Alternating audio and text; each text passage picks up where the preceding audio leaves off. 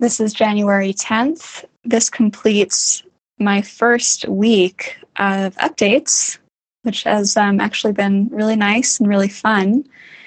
And today, I did a few things. I actually did not do any writing, but something that I'm excited about is that I'm actually transferring all of these messages from Voxer onto a podcast publishing site called briefs.fm, which allows me to share to really easily publish podcast like things under three minutes, which is why I'm trying to keep my messages to three minutes at the max.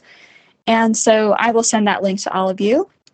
But what I've been doing is re recording all the segments where I have music so that they are recorded at a higher quality because as you probably can tell voxer does a pretty terrible job of audio especially when there's music so that is happening you'll get an email about it the other thing that i did today was i actually had a singing lesson and i just figured you know i'm, I'm actually planning to i don't know if you know this i'm planning to sing a few of the songs for the real podcast because I will sort of be a part of the story, narrating it, etc. And I've I've sung for a lot of my life. I've done a lot of choir, I've taken a lot of voice lessons, but the truth is I've never felt comfortable as a singer.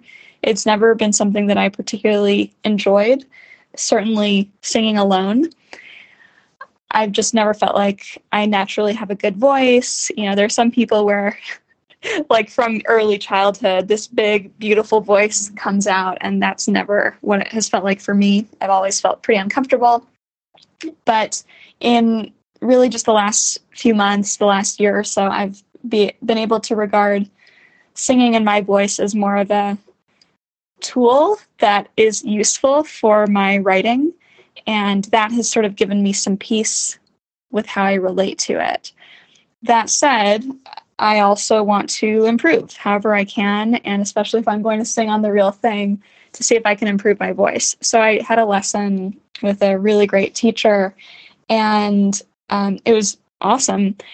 And just a reminder of how symbolic it it is. Like there's something very symbolic about what it means to develop one's voice and to sing and to be heard. And all of those things are very uncomfortable beyond just the sort of technique of singing. There's something much deeper about it. So this whole process is about me finding my voice, and I feel like I'm about to go a level deeper into that, which is exciting and also a little scary.